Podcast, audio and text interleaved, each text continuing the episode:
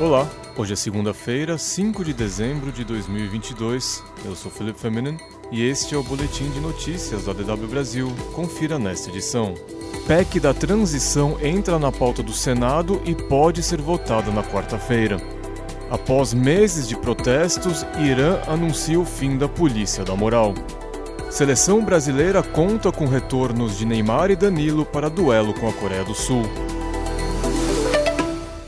A análise da PEC da transição está agendada para esta quarta-feira, segundo pauta de votação divulgada pelo presidente do Senado, Rodrigo Pacheco. A medida, no entanto, ainda está pendente da deliberação da Comissão de Constituição e Justiça. A expectativa é que o presidente da CJJ, Davi Alcolumbre, anuncie nesta segunda-feira quem será o relator e que o tema seja debatido na terça-feira.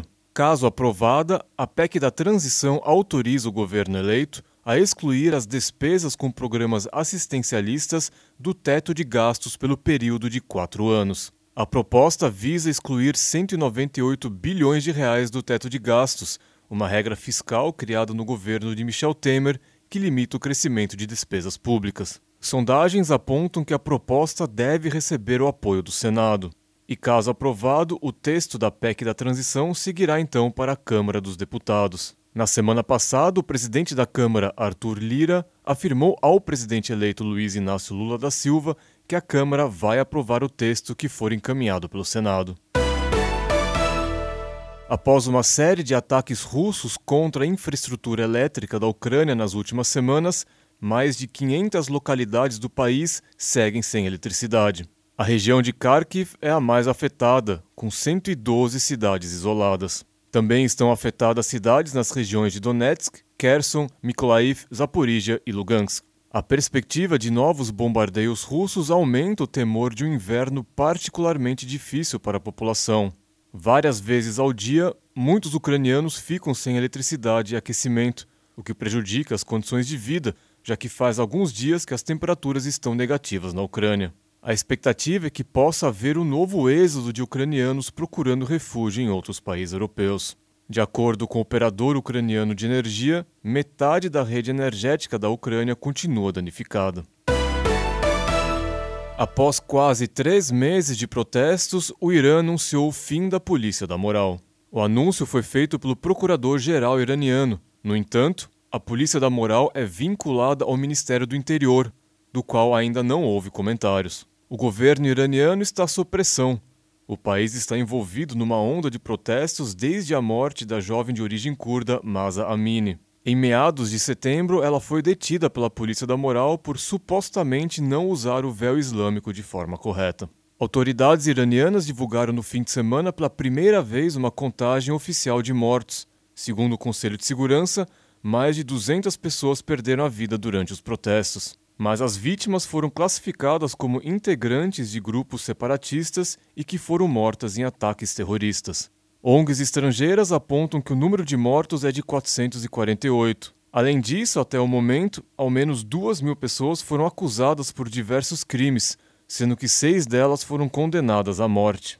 O anúncio do fim da Polícia da Moral veio um dia depois que as autoridades anunciaram a revisão da lei que obriga as mulheres a usarem o véu islâmico. A regra foi adotada quatro anos após a Revolução Islâmica de 1979, que derrubou a monarquia do Shah Mohammad Reza Pahlavi.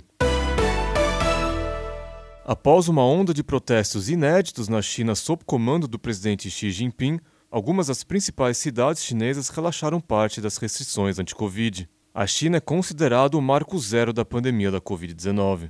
O coronavírus foi identificado pela primeira vez na cidade de Wuhan, no final de 2019. Apesar de medidas rígidas, a China se tornou a última das grandes nações a combater os contágios com a imposição de quarentenas, lockdowns e testes em massa. Isso porque algumas faixas etárias apresentam um índice baixo de vacinação. Enquanto 9 em cada 10 chineses estão vacinados, 66% da população com mais de 80 anos recebeu somente uma dose, e apenas 40% desta faixa etária foi vacinada com a dose de reforço.